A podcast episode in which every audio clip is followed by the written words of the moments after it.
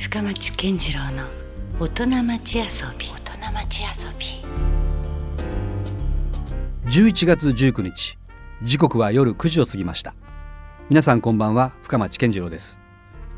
さて、この番組深町健次郎の大人町遊びは、毎回革新的に働いて独創的に遊ぶという方をゲストにお迎えして、その方のいろんな話をお伺いしております。さて、私もですね、子どもの頃特別な気持ちでドキドキしながら足を踏み入れた記憶がある大丸福岡天神店、先週に続きまして今夜もその大丸福岡天神店を展開する博多大丸の代表取締役社長猪木和代さんをお迎えしております。今夜はそのプライベートな人物像に迫っていきたいと思いますので、どうぞ最後までお聞き逃しなく。まあ、あの先週ですね、いろいろお話をお伺いできまして、まあ、あの女性初の博多大丸の社長ということで、いろんなところからが注目もされてはいたけれども、まあ、ご自身にお話をお伺いすると意外とまあ関係なくそうですね、まあ、淡々とまあたまたまなんか社長になったぞぐらいな、 そうですね、うん、そんな本当自然体が素敵な猪木さんなんですけどね、あの先週の放送で分かったのが、もう大の音楽好きということで、はい、言ってみればもう踊る社長ですよ。踊る社長踊る大捜査線、もうなんならあの横断歩道で信号待ちの間ももう体がね動いているということもありますし、はい、どんな感じなんですか、こう暮らしとしては。福岡で、まあ、新たなまた、うんね、生活が始まってらっしゃるわけですけど、あの、まあ、うちのこう従業員とかにもよく言われるんですけど、はい、私結構時間の使い方は上手らしいんですよって。っていうのは、あんまりダラダラ仕事とかしないんですよね、うん、まあ、もちろん集中して朝出勤してから終わるまでってもうやるんですけども、うん、昔の若い頃は仕事をうちに持って帰ったりしてやったりとかっていうのってあったと思うんですけど、うん、今はもう全くそれもないですし、うんうん、あのもう仕事から一歩離れて会社を出ると、うんうん、割と忘れられるというか、まあ、割と切り替えるタイプの切り替えるタイプだと思います。ですから休みの日にも、うん、あの一切会社の誰かとコンタクトを取るとか、うん、まあ、一切しないですし、うん、長期のこう連休とか休みがあっても、うん、一切会社にも連絡入れないです。へー、うん、そうなんだ、はい、でもだからこそそういうまた仕事に入った時に、まあ、フレッシュな気持ちで臨めるということがあってっていうことですか、うん、やっぱそうですね、うん、あのもちろんそのいろんな私生活の中で見たり聞いたり体験したことが仕事に生きるっていうのはありますけど、うんうんうん、それとなんかその仕事とプライベートがないっていうのはちょっと別なように思うんですよね。だから仕事は本当に仕事でやりますけど、うん、今博多でしたら例えば帰り際に映画に行ったりとか、はい、うんうん、えー、休みの日にはまあこう、うん、ライブに行ったりとか、うん、そういった時間の使い方っていうのは結構してます。今までもじゃあずっとそういうスタイルを貫かれてこられてる。そうです、そうです。もうずっとどこの地域とか、まあ、その北海道とか、まあ、もちろん神戸でもそうですし、うん、どこへ行っても映画に行ったり、もちろん食べ歩きもありますけど、うん、美術館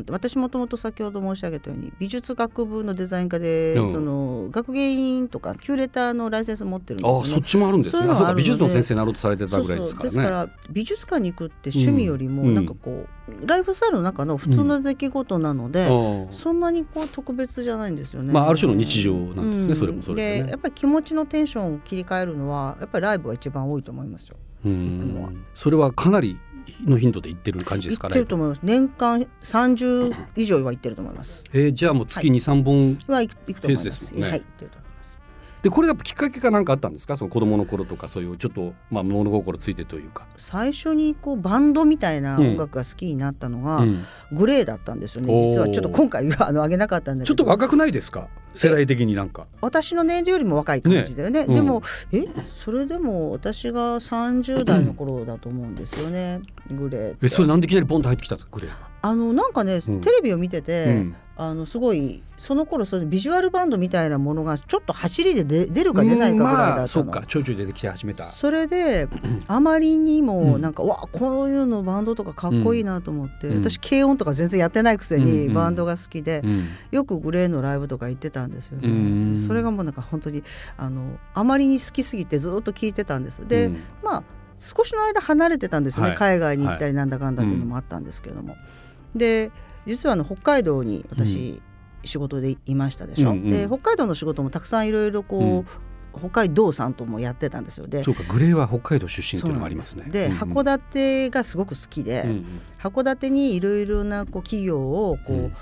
あのボランティアじゃないですけど、うん、誘致をしてた時に、うん、あの函館市の方が、うん、もうだったら観光大使でもやってくださいって言われて、うーん、もうそりゃグレーの出身した函館の観光大使ができると、うん、いつかグレーにやったら民衆を渡さなきゃとかと思って、うん、あの横島な気持ちで会えるかもしれないと、そうで受けたんですよ、うんうん、あのそれを、うん、で何回かやってるうちに実際に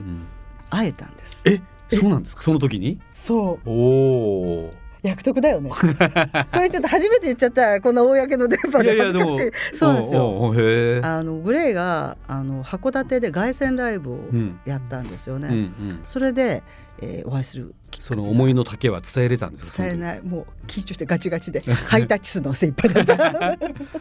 へでもそういうこともあってバンドがまあ好きだったんですね、うんうん、でまあ音楽は本当に身近にあって、うん、今こういう時代になってそれこそ YouTube があったり、うん、まあ、テレビを見ればミュージックビデオとかいっぱいやってたりするじゃないですか、うんうんすねうんうん、そんな中で自分が気に入ったものは シーディー を買って、うん、でインターネットですぐ調べてみてライブがあったら実際に行くっていうので、うん、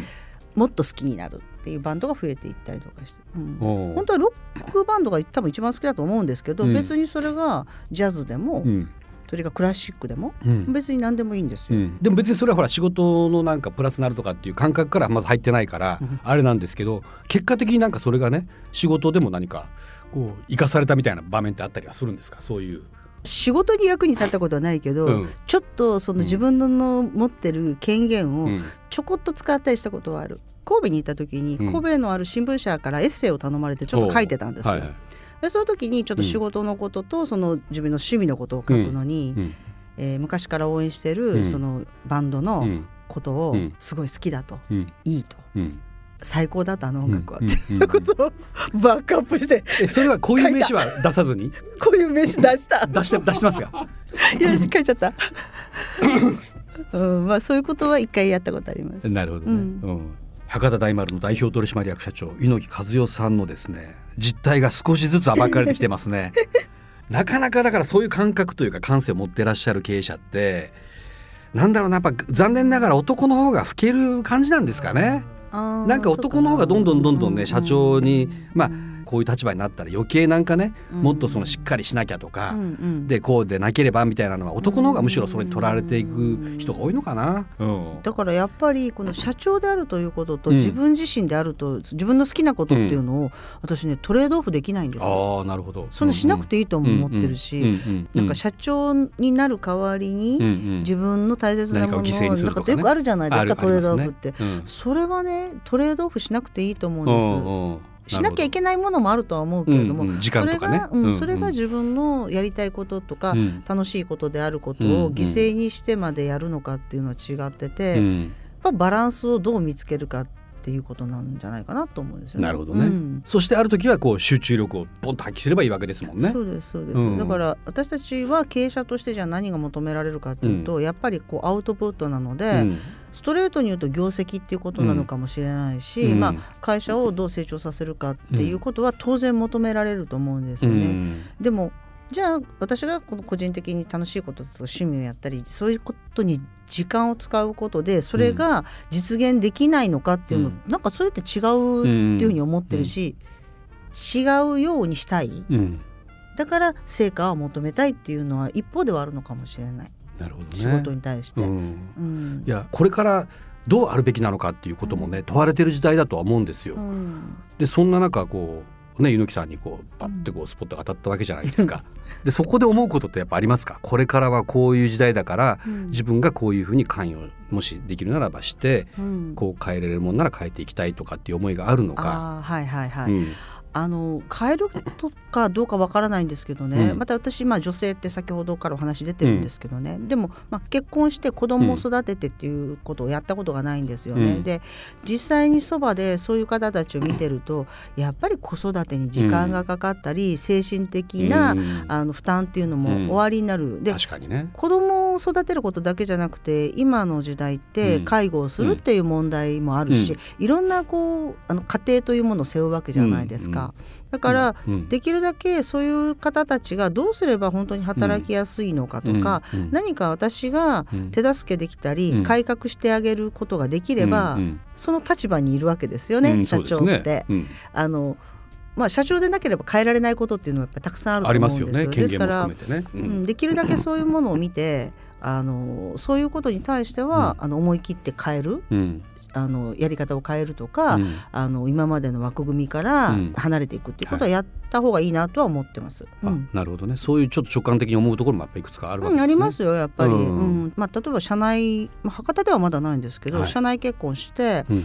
当然子供ができて、うん、で奥さんが、まあえっと、産休を取ると、うん、育金は旦那さんに取ってねって私言う時あるんですよ、ね、きっと言いなさいって。そしたら、うん、でもやっぱり奥さんがほとんど取るの、うん、旦那さんが取った方がいいケースもたくさんあるんだけどなって思うね。そうね。で男がそういう気持ちがあってもまたそれは職場で言いづらいとかね風気があったりとか。そうそうですからそういうことを、まあ、あのこう自分たちでやりたいと思ってることを行動に移したり、うん、口に出して言ってくれるという雰囲気を作るとか、うん、そういうことはまあできることの一つかなと思いますよ。ですよね。だって長い人生とかその中のまた社会人生活の中においてあっという間の期間ですもんね、うん、ちょっとその子供を育てる期間っていうのはね、うん、振り返ればね、うん、だからそんなに会社としては損失だとは思えないしむしろプラスに作用することの方が多いのかもしれないですもんね、うん、そういうことをね減ることによって、うん、それとそういう方たちがどんどん増えてきてるから、うん、それをこうやっぱりためらわなくていい時代になってるということをもっとちゃんとメッセージしていきたいなとは思います。なるほどね。まあ、猪木さんご自身がそれを体現している今はね大丸という企業の中でも社長という立場ですからあると思うんですけども一方ではその猪木さんの個人的な思いっていうか夢って何かあるんですか。これはまあ将来的に思いますけど、うんまあ、自分が仕事を辞めた時にやっぱりいろいろな、まあ、ボランティアというか、うん、今ね海外もそうですけどシニアボランティアとかいろいろあるじゃないですか。ありますね、うん、そういうことはやりたいなと思ってるんですよね。具体的に何かありますそこでやりたいこと、うんあのね、よくね青年海外協力隊とかあるじゃないですか、はいはい、私昔若い頃にそれ一回受けたことあるんですよね、うんうん、落ちちゃったんだけど、うん、その南アフリカのザンビアがなんかの時だったんですけど美術の教師かなその、うん、でということで今こう仕事をしてて、うん、こういうこういろいろやってるビジネスのノウハウで、うん、海外のシニアボランティアとかで活かせるものがあるんだったら、うんえー、行ってやりたいなって思うのはよく思うんです。だからよくネットとかで見てますよ。どういうのを募集してるのかなとかどういう語学の地域が多いのかなとかっていうのは見てチェックするようにしてます、うん、そういうことができたらいいなとは思ってる。なるほど、うん、立派じゃないですか。それ立派？だってすごいそれって社会貢献だし、えー、本当ですか？そんなあのマン・ウィザ・ミッションでこう拳上げてモッシュしてるだけの人じゃないですよ、うんね、いやそういうふうにありたいなとは思いますけど、うん、何か役に立つことがあれば、うんまあ、別に海外だけに限らなくていいですよ ね,、まあ、そうでしょうね。国内にもあるかもしれないですもんね、うん、そういう仕事は。またちょっと猪木さんこれからもちょっと楽しみとか気になる感じはありますね、えー、さあということでね先週からに週にわたってえー、博多大丸の代表取締役社長猪木和代さんにいろんな話をお伺いしました。まあでもねすごくなんだろうピュアな方ですよね猪木さんってね。そうですか、うん、だからあるがままあるがままそこになんか自分のやっぱそのなんだろう感性をやっぱ信じてらっしゃるし、うん、あこれからもしかしたらそのまた大丸もう変わっていくのかなっていうのをね、うん、ちょっと予感させるような話までお伺いできましたあのどうですか、まあ、本当あの、ね、このお忙しい時期にわざわざお越しいただいたんですけれども大変でしょ今からこの年末商戦といいますか。そうですね、うん、あのお歳暮が始まって、うん、またクリスマスが始まってっていう ね, ね、うん、なんかその中でもこれというなんかありますか大丸さんとしては。そうですねあのもうあのたくさんの皆さんにもうご来店いただいてますけれども、うん、あのじゅうがつのじゅうごにちに、うん、あの食品の ビーツー のフロアがグランドオープンをしました、はい、あなるほど。でまああのもちろん、えー新しいいろいろなスイーツのお店もできましたし、うん、あとはまああのその百貨店のね一つの役割として、うん、いかに地元のいいものを皆さんに提供するかっていうのがあると思うんですね、うん、でそれは生鮮食品は特に、うんまあ、地場の魚であるとか、うんまあ、野菜であるとか、うん、本当に地産地消って言われるものを今回意識して、うん、あのメンバーが頑張ってこういろいろ計画してやってくれたんですよね、うん、ですから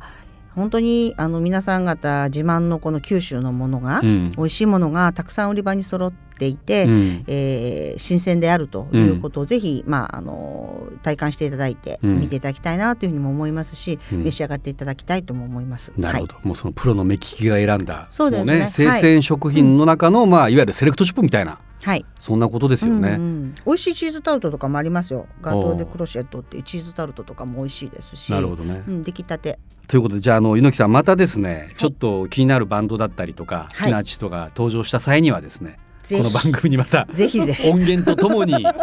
遊びに来ていただいてもいいですか。本当ですか。もう必ずお願いします、えー、はい、もうそういうことであのこちらではもうお待ちしてますんで押しかけてきます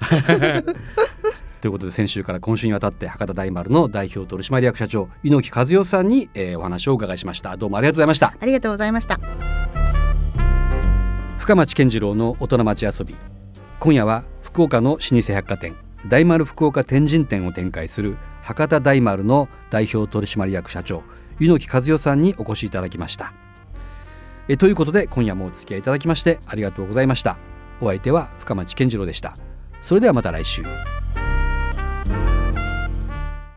Love エフエム Podcast Love エフエム のホームページではポッドキャストを配信中。スマートフォンやオーディオプレイヤーを使えばいつでもどこでも Love エフエム が楽しめます。 ラブエフエムドットシーオードットジェーピー にアクセスしてくださいね。 Love エフエム Podcast